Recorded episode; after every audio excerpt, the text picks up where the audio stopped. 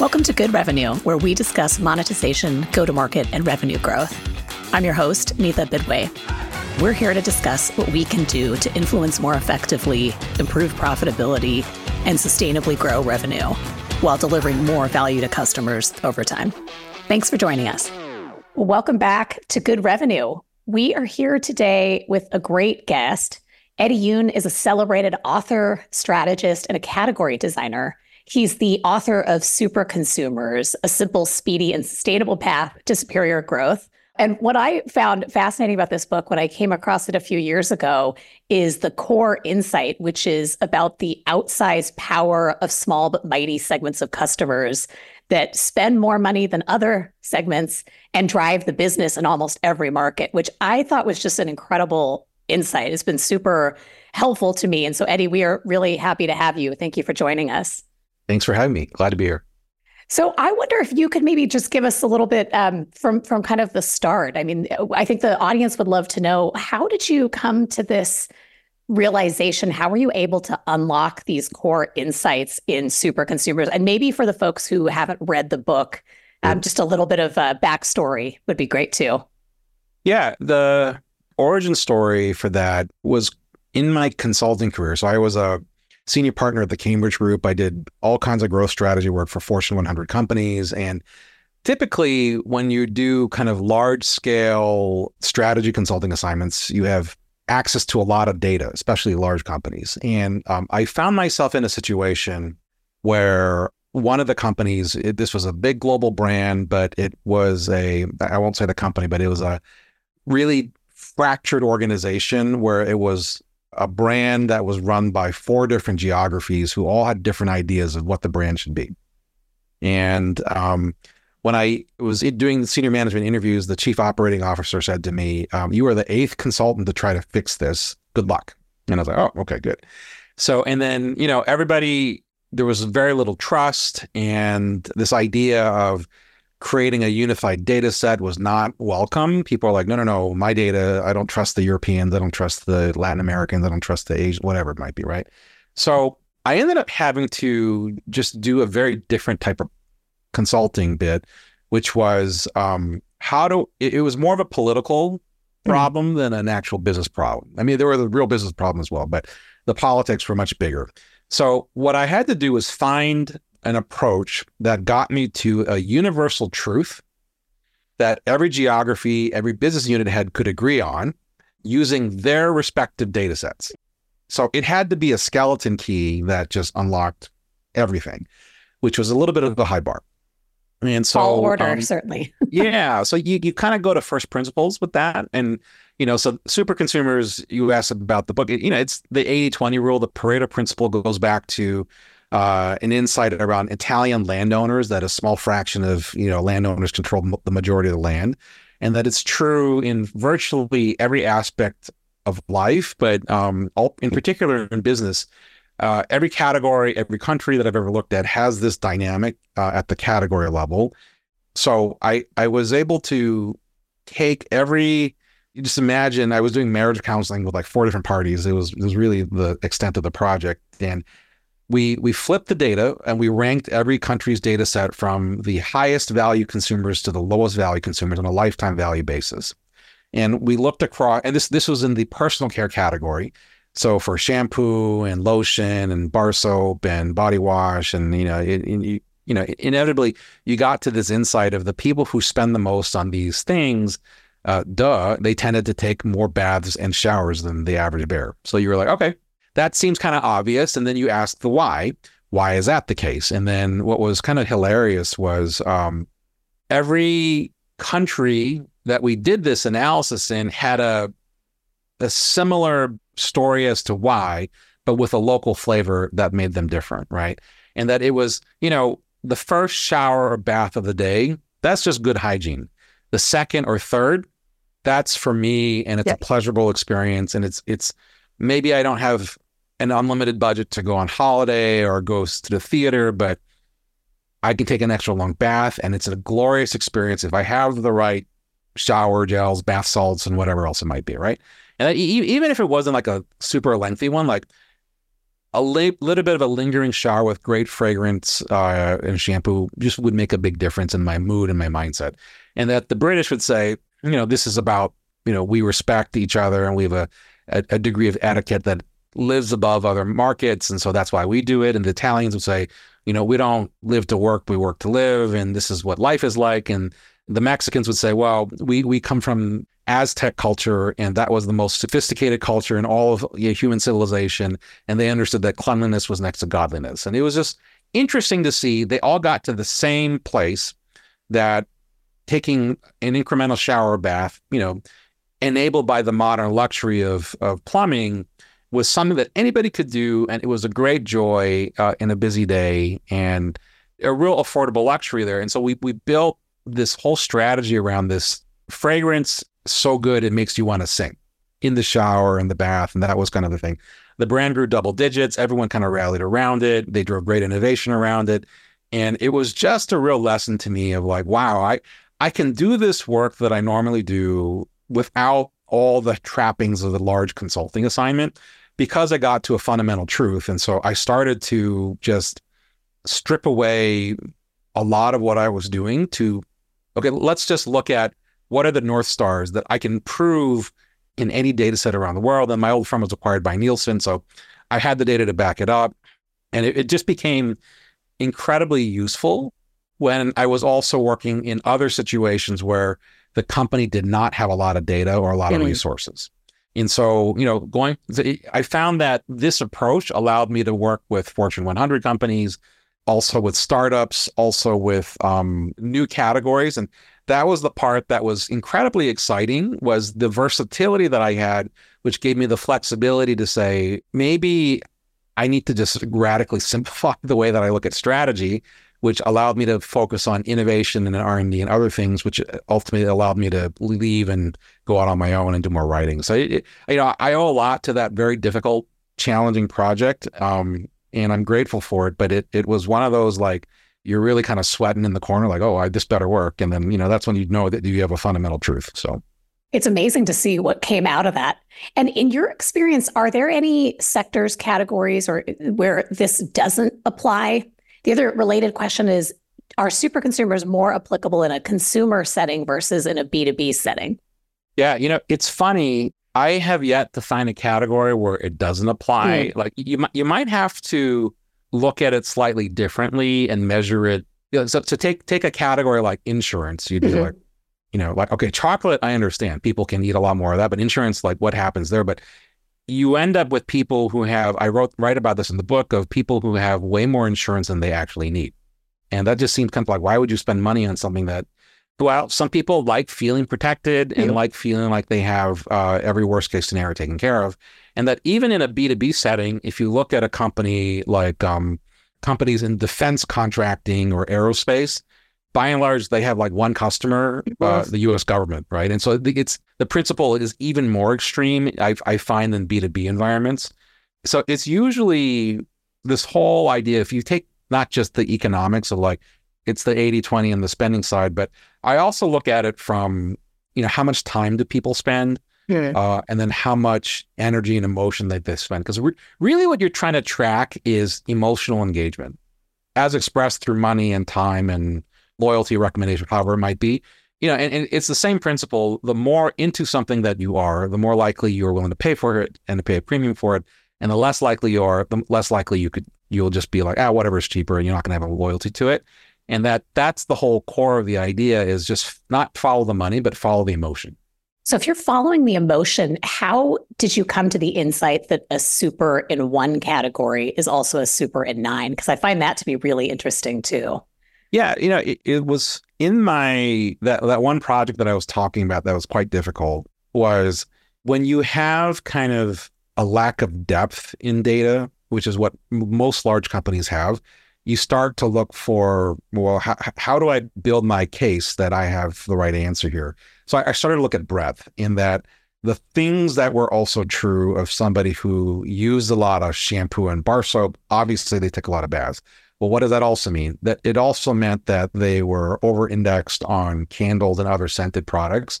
It also meant that they were overdone on lotions and towels. And so that, and like, it, it just became kind of logical. Like, okay, there's some things that are very close in that naturally go together that most people put stuff in their coffee, you know, sweetener or milk or so you drink a lot of coffee, you're going to find that other things are correlated with that. But that if you ladder it up to the broader benefit, like it, it just became second nature around, okay, everybody who is a super consumer of something, there is a kind of step one is to not dismiss it as random weirdos, which is like, I find that the way that most business people are trained from school, from large companies, is to look at the national average. And I actually find that you learn more from the weird, you know, nooks and crannies of the data. I call it weird data. And that, you know, some of the weird data that became evident was that number one, if you buy an extraordinary amount of a category, there is a logical reason. Don't assume that they're weirdos. And that the logical reason usually spans from they have multiple uses for the category that go beyond the normal, like I have glasses, they help me see. That's the normal one. But there, in the world of Zoom, uh, what these uh, a glasses uh, company that I've I've uh, talked to, they're like, oh yeah, we have super consumers. They skew female. They can have as many 16 pairs of glasses, and they're like, I'm on these Zoom calls all day long, and it's kind of tricky, but I can accessorize and change my glasses to my, you know, like it becomes a different thing than you know, like glasses morph to be like jewelry or hat mm-hmm. is a different use case than I'm nearsighted, I'm farsighted, I'm, I'm whatever it might be. And that what you end up with is that, okay, you, you buy a lot because you have a rational reason, because you have multiple use cases. The use cases tend to span a ladder of benefits from rational benefits to emotional benefits to aspirational benefits of some sort. And that when you understand those things, that allows you to craft different marketing strategies, different selling strategies, different innovation strategies different business models based on the core nugget of what it is that people are actually trying to solve for.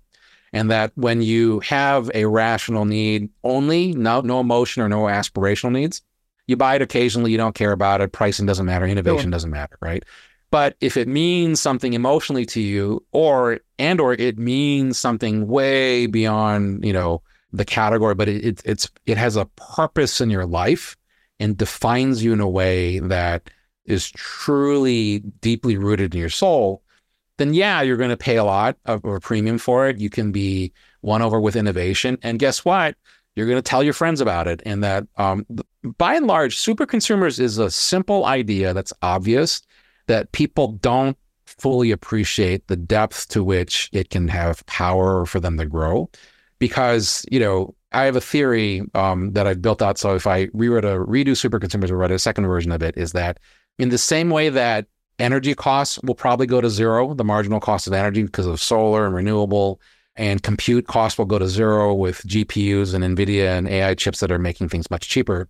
I think the cost of acquiring a customer, your CAC, should go down to near zero if you understand the super of one is a super of nine concept, right? Because the ability to A, find your super consumer and if you win them over rational emotional and aspirational they will sing your category praises as well as your brand's praises and give you the most powerful form of marketing there is word of mouth. You know word of mouth is always will be the most powerful and cost effective because it doesn't cost you anything form of marketing which is why the, the super bowl when cbs sells out $600 million worth of ads it's just kind of funny because none of that really amounts to anything. Most people don't remember the ads, but you don't. What you would remember is if Neetha told me, "Hey, this brand of shoe is the most." I, I feel like I'm floating on cloud nine. I can run faster. I can stand longer. I look great, or whatever it might be. I'm like, oh, okay. Let me go find that pair of shoes and buy it as a result of that, right? So you have word of mouth from an individual super consumer, but the second part of why customer acquisition cost should go to zero is that somebody who digs on shoes also is going to be, you know, grooving on other categories that are adjacent to it that allow you to find a, a cheaper way of acquiring them. It may be as simple as let me find a partnership with a category that I don't even anywhere near compete with, and let's solve each other's marketing budgets. And that one of my uh, clients, Clint Carnell, uh, he was the former CEO of HydraFacial. He and I uh, uh, formed a company called Grayspace, and we took over a medical facial brand called Geneo and Glo2Facial. Uh, we we lead that in the U.S. When we took it over in Q4 of 22, um, marketing as a percent of sales was 75 percent. If you can believe that, that's a lot. Uh, very very high. And then uh, a year later, we were able to drop it down to 12 percent, but we quadrupled the size of the business in a year, right? Largely on the back of super consumers driving word of mouth and around this core insight of a super of one is a super of nine activated in that space. And so, like, it's just one where I've become the data supports it, my client work supports it, um, the businesses that I run directly support it as well. And that it's an oldie but a goodie. Like, you know, when your parents told you, you got to get a good night's sleep, turns out they were right. And turns out it has a huge impact on the rest of your life. And and you know what? Uh, an investment in your sleep habits can make a huge, big difference in how you feel during the day and your work life and your career. And so it's a bit like that. It's not going to be, you know, people will nod their heads like, oh, yeah. But usually they dismiss and misunderstand the true power that it has and the breadth of applications across your entire business.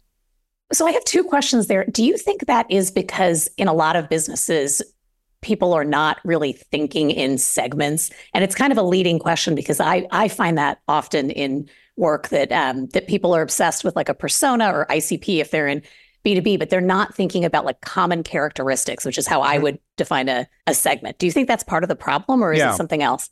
I, I think it's people doing two things overcomplicating things number one. Sure. Um, and that part of you know i did this for years which was when I realized that that seminal project taught me that a lot of my consulting was like, oh, let me, let me let me tell you about the complexity of the consumer or the customer. You need really sophisticated techniques to you know figure out who they are. And you mentioned personas and analytics, and you know there's all this stuff around uh, depth on the nuances of the consumer. And yet, the simple kind of nugget of like, well, why don't we look at the people who buy the most and probably care the most and figure out what their root needs are? My old partners at my old firm um, were not happy when I wrote the book Super Consumers because it kind of demystifies the, the magic of consulting. Right. Quite a yeah. bit, right? Because it becomes, and I'll, I'll often tell people who want help, I'm like, I can tell you what the answer is. I don't know that to be, I don't have the facts to back it up, but here's what I think it is. And if you don't need to prove to anybody to execute it, don't pay me anything. Just go do it and see yeah. what happens. That's the best data, right? And then usually they say, well, no, no, no, I, I need you to hold my hand. Okay. Then we figure out if there is a there there to collaborate with. But like most times, I feel like it's academics, consultants, and frankly, you know, other executives trying to justify their jobs and their reason for being of like, hey, this is way more complicated than you realize. I have to do all this magic. And at the end of the day, it becomes either complexity that you can't execute, number one, or you've gone so down the rabbit hole that you forget kind of the basics of like, no, that's not, you know, this, this, I mean, I, actually, I, that's what I think the Super Bowl is. The, the more I think about it is, is, um, people who've gone down the rabbit hole convincing themselves that a really, really clever turn of phrase, color scheme, you know, uh, pitch or idea is going to win the day when it's like, no, it's a lot simpler than that, actually. So. I think it's easy to fall in love with your own brand too mm-hmm. when it's all you think about, right? Yeah. Um, so, one question I'm also curious about: Do super, super consumers evolve or change over time? Like, if we are thinking of it as a segment, like yeah. let's say I love taking baths now or whatever, does that change when you look at the segment? And how how might you measure it if the, if in fact it's not consistent forever? Yeah, yeah. So I, I think they definitely change in the way that they express their behavior. Um, I think that the underlying quest rarely changes. Mm. Um, so the quest for let's take the, the, the shower gel personal care super consumer. That's somebody who is like, you know what, for my mental health and get through the day, a little bit of me time is quite valuable, and I'm going to protect it and I'm going to invest behind it. And that core, I serve other people all day long, but I need I know I need to put my own oxygen mask on before everybody else's. So that's going to be my time. And I express it through multiple showers, multiple baths, and you know, buying more soap, shampoo, higher end premium stuff or whatever might be, right? And so the nature of what they buy could change with innovation, certainly, right? And so it might be, oh, there's a new brand that comes out and that there's a new category of shower gels that is, you know, you know, it went bars to gels to foam to, you know, whatever, right? And so you should expect supers to be promiscuous. And that's the part that people misunderstand. Like, oh, if I win the super, they're going to be like, no, no, no. That'd be like, oh, a golfer should only have one club in their bag. Mm. No, like they, they supers understand different brands, different categories play different roles. So if I'm in a sand trap versus the putting green versus driving, I need something different because that's what I believe. You know, my needs are much more nuanced and evolved that way. And so you're not surprised to see supers trying new things. They may walk from legacy brands, but rarely does the quest underlying it really, it usually intensifies. So they're passionate about the problem, but they're open to solutions, which is also 100%. good to know. Yeah, you got to earn 100%. their business. Okay. Yeah. The only nuance is kind of major, major life change. So, mm. Birth of a child, you know, basically when your household increases or shrinks. Sure. That, that kind of stuff can have a market effect and you know, the, the quest may disappear, may evolve, may be expressed in a different way, but kind of macro things being equal, that the quest usually stays constant. Um, the topic of super geographies. I think this is really interesting too. I've heard you talk about it a little bit. Could you expand on, on how we should think about this insight and maybe maybe tell us a little bit about you know what, what your finding was there too?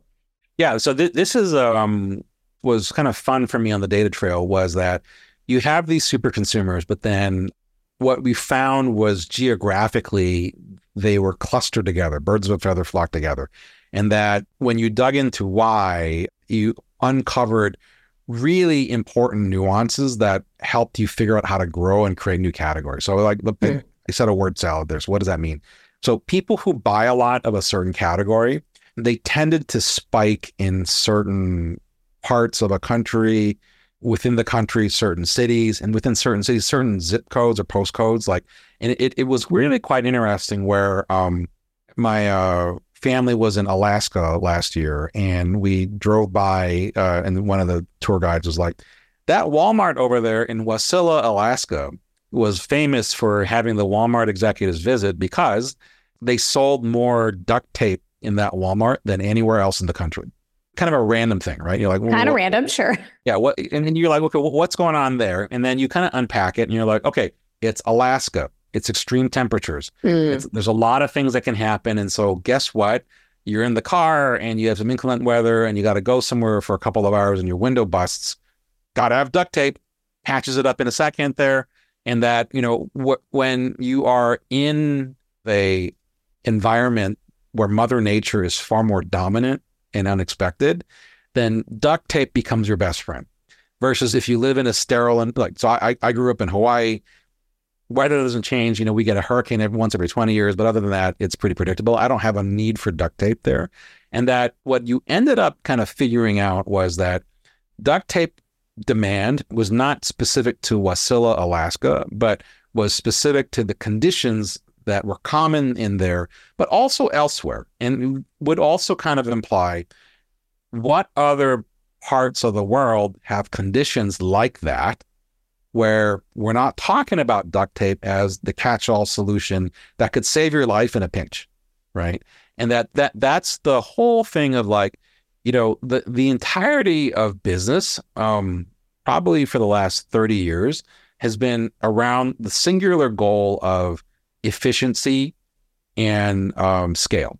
In that you, you you wanted a national strategy, you wanted a global strategy because you had all this revenue that was covering your asset costs on one supply chain or one business model, and that's how you made your cost structure became that much more efficient. Whereas um, what what I generally find is that so in, back to my Glo2Facial business, in, in the medical aesthetics business that uh, 10% of the US zip codes, there's 40,000 zip codes in the US, 10% to 4,000 drive 54% of all the revenue. Actually, not surprised to hear that, but it's interesting. Yeah, right. Yeah. so you're, you're like, okay. I can guess which coasts. you can guess. You can yeah. absolutely. And so that's the immediate reactions you think about, and you're like, oh, that makes sense, in, intuitive sense. And then you go, why am I running a national business then? Why do I have a national footprint? If I have salespeople, why do I have them in every market? If I have marketing spent, why am I peanut buttering my marketing everywhere? If if I launch innovation, why am I launching it everywhere? You know, and, and it I've gotten into so much trouble with this theory around people because like most of the Fortune 100 hate this idea because it calls into question why they need to exist, many of them, right? Because they, I, have been called into by one of the largest CPG companies in the world, yelled at me for the super consumer book. It, it, was a bit like, how dare you publish this without consulting? I'm like, oh, I didn't realize I was in, you know, communist China here and I had no freedom of speech or whatever. But it was basically like, it was very threatening to the way they did marketing, which was scale, efficiency, uh, marketing effectiveness. And and so, you know, like it, there, there was a great article, uh, interview that uh, HBR did with Jerry Seinfeld. And you know, the, the interviewer at HBR was like, you know, your your your humor process. Oh, it sounds so laborious and difficult and hard to scale. Like, don't you think it could be made more efficient? Like if you brought in McKinsey and the Jerry Seinfeld goes, who's McKinsey? And like, well, they're a global consulting firm and they do da, da, efficiency, this and that. And he's like, are they funny? And the, the HBR person's like, uh, no. It's like, then I don't need them. It's not meant to be efficient. It's meant to be funny you got to take the hard road sometimes to get there. In that, you know, the quest for efficiency goes hand in hand with huge companies because you know and, and, this is this is a little bit of a soapbox for me is that the vast majority of people running the largest companies are what I call trust fund managers. They did not build the business. They did not found the business. They inherited the business. They're caretakers. They're, yeah. They're caretakers, 100%. And so all that they do is try to keep the current state the current state. Right. And so whenever you bring up this idea of like, you do know like 46% of your cost structure is unnecessary, they get really mad about that because you're taking away half their kingdom and and calling into question everything that they believe and they don't want you to talk about it despite the fact that you know every startup every high growth company is going to look at that and say oh i can do this much much faster. Sure. That's the opportunity. Yeah well, I find it so interesting though, because even for a global or a national brand, I still think you would want to grow in segments because, of course, not everyone is the same. And again, and I have a background, I came out of a political environment, and that is how you move. You know, you, you can't tackle everything. You pick segments and you go after things. The same is true in business, in my experience, at least. Yeah. So I just, I find it interesting. But I guess what you're also saying is it's changed. Like it has worked one way for a long time. Uh, and I, I do think people struggle with the with change. So, well, politics is a quite interesting analog because I think technology has made it a lot easier to do segment yep. execution. Absolutely. And you know, we we've seen that in politics, but then um, also the the the whole of it is I think businesses could learn a lot from how the political structure works, which is like it's the ground game that matters. Yes as much, if not more so, than the air game. And that, you know, this whole kind of win the right supers, business or politics, win the right super geographies, and you win the the whole shebang there, right? And that and that the the part that I think is very frightening for people is that it seems very risky. Um, and yet what they don't appreciate as business as usual is way riskier. It's a sunk cost, right? It's so it's hard it's hard to identify. And no one will blame you for failing yeah. doing it the conventional way. Right. I'm, I'm laughing. This is uh, this is too close to home. For coming back to to uh, to the concept of outliers that you were speaking of a little bit ago. What is it about outliers that ties into the potential for something to be a huge category? And so, I'm, you know, I know you you're very focused on category design, which I find fascinating as well. Um, but there's a there's a question there in my mind, at least, about the sizing of the potential. And uh, so I don't know if you have an example, or maybe uh, could you walk us through, you know, what that looks like for you? Yeah. So I I, I think the one of the things that uh, Mike Maples Jr., who's a venture capitalist, he I love this quote. He says, um, "Category designers are time travelers from the future," mm-hmm. and the outliers. Uh, I find it's the future talking to us in the present. And that that's why I like them so much. And that in part, the super geo analysis is another good one of really when you think about so Anheuser-Busch was a big client of mine 15 plus years ago. And back then it was like, hey, craft beer is coming. But then you look at the data nationally and you'd be like, ah, low single digits, who cares? Right. And then you'd zoom into like Portland, Oregon, or parts of Seattle, and you're like, it's like 15, 20% of the category here. Like, uh, what's going on?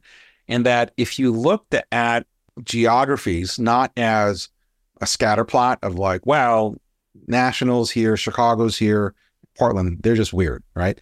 But if you looked at it as a almost like a surrogate for longitudinal data, well, what if Portland is the future? Mm. Oh, I never thought about that. Well, why, why would it be the future? What? Well, let's look at was Portland's craft beer share always 15, 20%? No. Well, how long did it take to get there? Well, you know, da, da, da, what else is true about it? Pac Northwest, um, well, coffee culture is there. Okay, what's true about coffee culture? Well, Starbucks and the like brought a much stronger coffee flavor to the market. Dunkin' Donuts on the East Coast, and much lighter uh, palette of coffee. Starbucks was almost burnt, and and they they've done a magical job of convincing people that the more bitter it tastes, the better it is, which is not true. But anyway, that's a whole different story. I agree with and you. That, yeah, Just saying. and that tr- stronger flavored coffee might be correlated with stronger flavored beers. Might be correlated with you know red wines versus white wines, with brown spirits versus white spirits, and all this kind of stuff, right? And so then you you look at that and you're like, is coffee a leading indicator of craft beer? That's a weird data point of like, okay, maybe it is, maybe it isn't. But when you follow like which one, everyone is the chicken or the egg, is hard to know. But I can count the number of Starbucks and where they are and how fast that they're growing and use that as a predictive measure for craft beer is going to go with it, right? And so, in, in, the same way that um, I have many friends in the coffee category, and that when Keurig was a wee tiny little player, you could just tell in certain markets it was huge. And why was it huge in certain markets? Well, in the markets that it was huge, it was in offices. Why was it huge in offices? It skewed toward you know, offices that had higher income professions, doctors and uh, finance professionals and everything else, and that you could basically track the progression of single serve coffee based on the penetration in offices, which was predicated on the basis of high income professions having a small medium business in that area and the like, right? So this whole kind of when you can appreciate that the future is coming that change, if anything, will be accelerating versus decelerating. And then outlier is not anything more than the future knocking on the door telling you, hey, something's coming down the pike here, right? The same with electric vehicles, right? It, it, it's the whole kind of you want to see where EVs are going, look at California. It's way hard to find a Tesla charging spot there than it is in Chicago, right? And so, like, that's kind of the future. That's why they're building it out in a way and that Tesla is probably the greatest example of a super consumer company in that it has probably sold 5 million cars lifetime and it's the most valuable company in a car company in the world by a mile. It's on the basis of that lifetime value. It is not Toyota and it's not VW and it's not General Motors with way more car sales in the history because the market is recognizing that a company that's predicated on super consumers is going to lead on innovation, is going to lead on pricing power, is going to lead on margin and everything else. And so, like, it's the weirdos and the outliers are actually the greatest gift if you can see it for what they are. Those are great examples. Those are super helpful, especially the Starbucks one. I can really hear both um, super geographies and adjacency as you talk through that. One other topic I'm curious about, we spend a lot of time here talking about monetization, you know, really uh, finding the right business model applicable to your segments uh, willingness to pay. And I noticed that your um, your seven question framework, which to help people actually identify super consumers, heavily focuses on willingness to pay, which I found really insightful.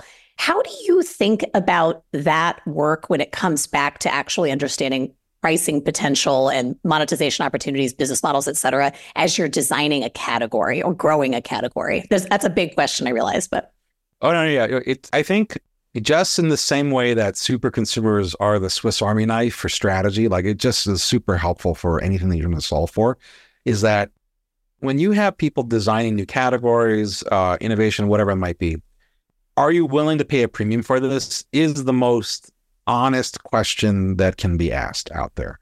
I, I remember, I know, this is like 20 years ago, when United first launched Economy Plus, and they they took out rows of seats and they added extra seats and it was for you know their frequent flyers and then the CMO and the CFO were fighting about it. The CFO was like, how do you know this is working? CMO's like, our customers love it. But CFO was like, but, but, but capacity is lower. And then the CFO finally said, no, prove to me that it's worth it, charge a premium for it. And they did, and it worked, right? And $50 million dropped to the bottom line. And that consumers, actually, you, you, you know, this is a good one for corollary with politics. Like, they don't always tell you the truth. I mean, th- they'll tell you what they aspire to. Oh, yes, I want to buy an eco-friendly brand. Uh, but if it's not as good, they're not gonna they're gonna buy the polluting brand or what else it is, right? The to to do the right thing, it has to be for a product or a category or brand that is far superior. You would have bought it anyway, even without the good thing associated with it, right? So I have found when it comes to environmental sustainability or cause, you know, marketing or social justice products or whatever, people want to do the right thing, but they're not, the paycheck, uh, the wallet really tells the truth of how willing they are to do it. And that whenever you do anything, the Tesla strategy is always the right one in the sense of like, you start at the high end of the market. It's just the hardest bar to clear. They launched an electric sports car. Right. Cool. Okay. That's going to be the hardest bar uh, and the most discriminating consumer now, there are companies that can start at the bottom and move their way up. Um, you see companies like BYD are doing that on that case, but then like that's a different type of situation. And you're not gonna. I, I have not found. You better be right on your ability to drive efficiencies like at, at a huge amount of volume. I actually find that whether it is a new product, oh, you're you're you're you know launching a new brand, great. Can you charge more for it? Uh, uh, uh, yeah launching a new marketing campaign. Great. Can I raise my prices? Uh, you know, then like this is my litmus test of like the CFO should be your greatest friend. Yeah.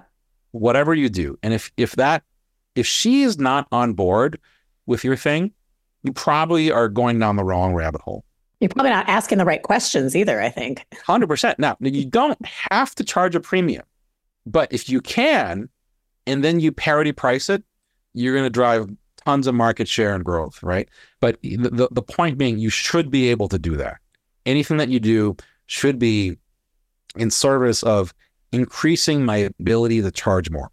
So you really use it as it's it's a north star metric, and starting with the uh, with with the premium buyer, which makes tons of sense to me because I would I would call that the the best fit customer and and orient around that and then you might have other segments that you would add over time but the offering would be different right? You're not they're not buying the tesla sports car they're buying the model 3 sure. It, it, it's it's a bit like you know um, oh this new diet or this new workout routine is great. Great. What does your belt say? What does the scale say? That, it's it's the most honest thing when it comes to a, a business metric that i know of.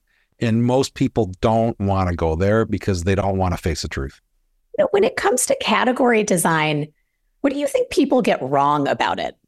I think they mistake it to be risky. Mm. That I, I think they're the fundamental.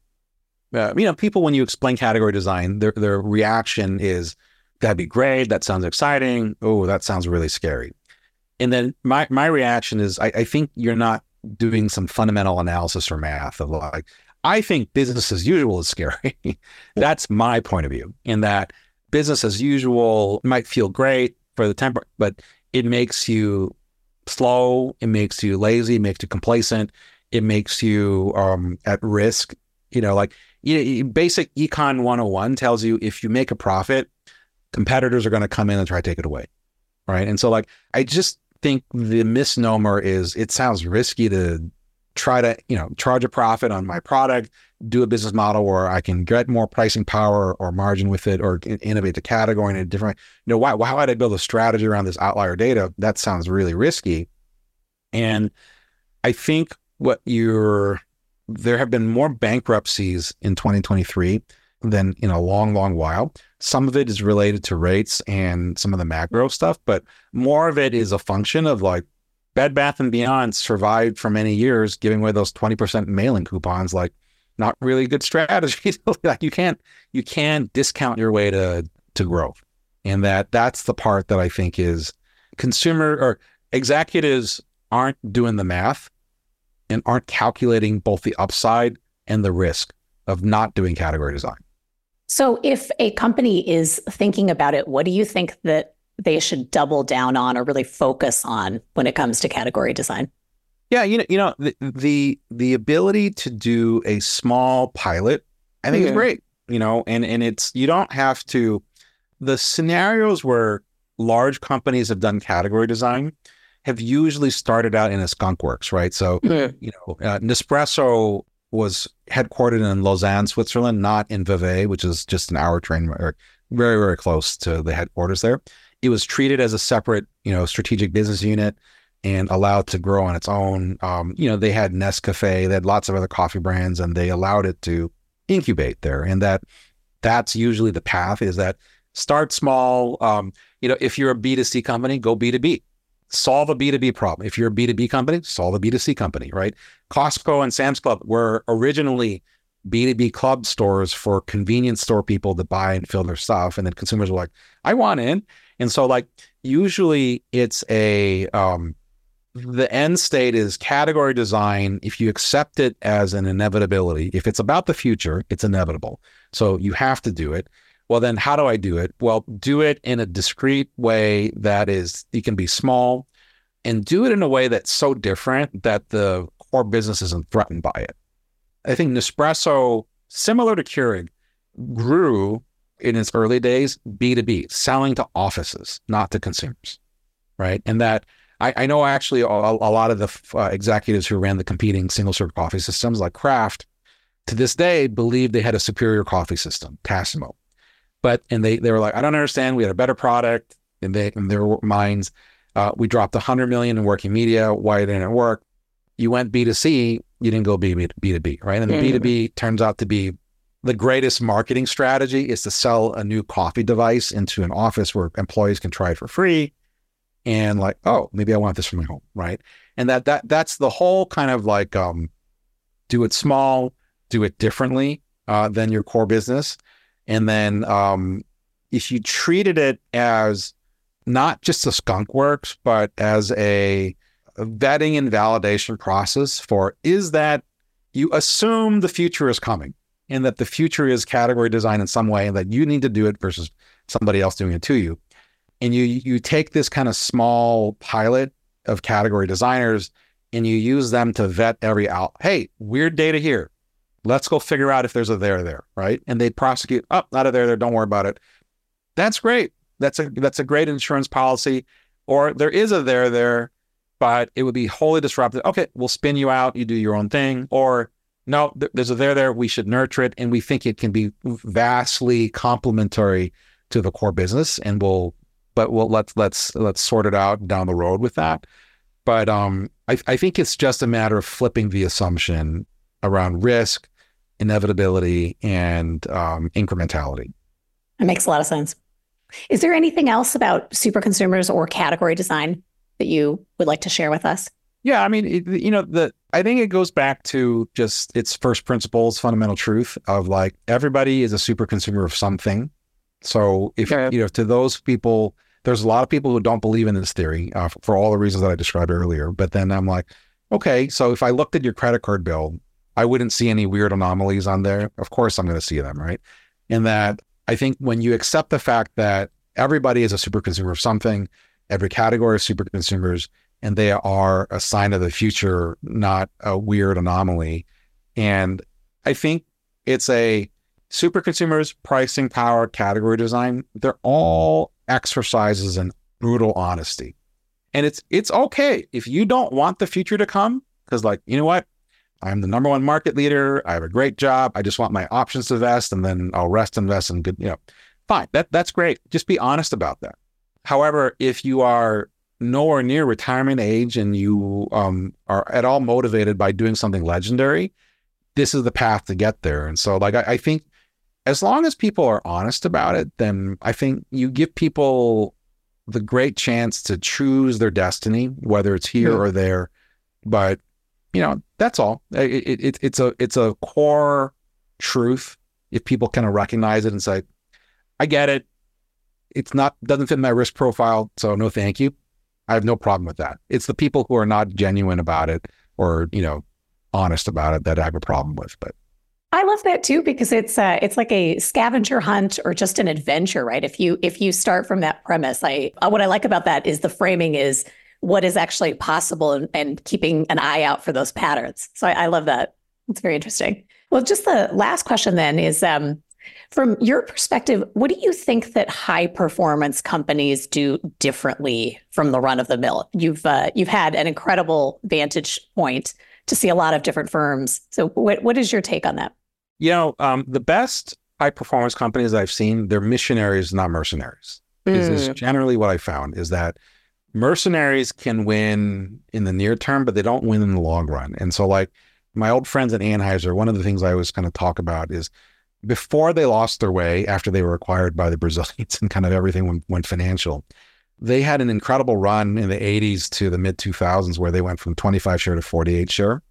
And the August Busch III, who ran them, um, very much a command and control guy. But what was kind of fascinating was everywhere you went in their headquarters in St. Louis, um, there was a sign that said, making friends is our business.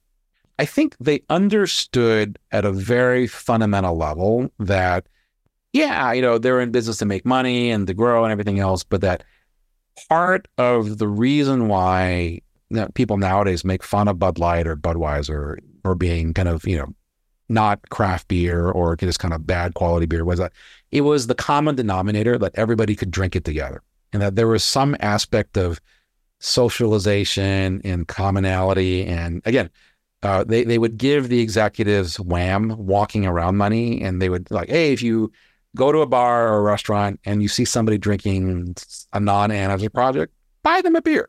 Love that. You know, and just see what happens. Like you don't, don't with no expectation, right? And that the best businesses they they are high performance. They want to compete. They want to win, but they are driven by a very clear purpose that is not motherhood and apple pie, but it ties directly to the business, and that the ones that have clarity around the mission and purpose of the company and why what they do beyond their P&L and balance sheet is a fundamental good in and of itself. They sustain and weather the bumps along the road and they they create the most value in the long run. It's the ones who are very clearly like everyone for themselves. We're here to screw over the customer before they can screw us over or each other or whatever. Like those are the ones that they may be a, a flash in the pan, but they don't last because the purpose isn't there. And so there, there's a little bit of this the, when the mission matches the founder and the executives, matches the employees, and matches ultimately the super consumer, great things can happen there. What a great place to leave this. Thank you so much for joining us. This was, as I expected, a really fantastic conversation. Very much appreciate it. Thank you for having me. Thanks for joining us here at Good Revenue. If you liked what you heard, please leave us a review, follow the show, or share it with a friend. We're a news show, so it really helps other listeners find us. And if you have feedback, comments, or suggestions for episodes or guests, please reach out to us. You can find our information in the show notes.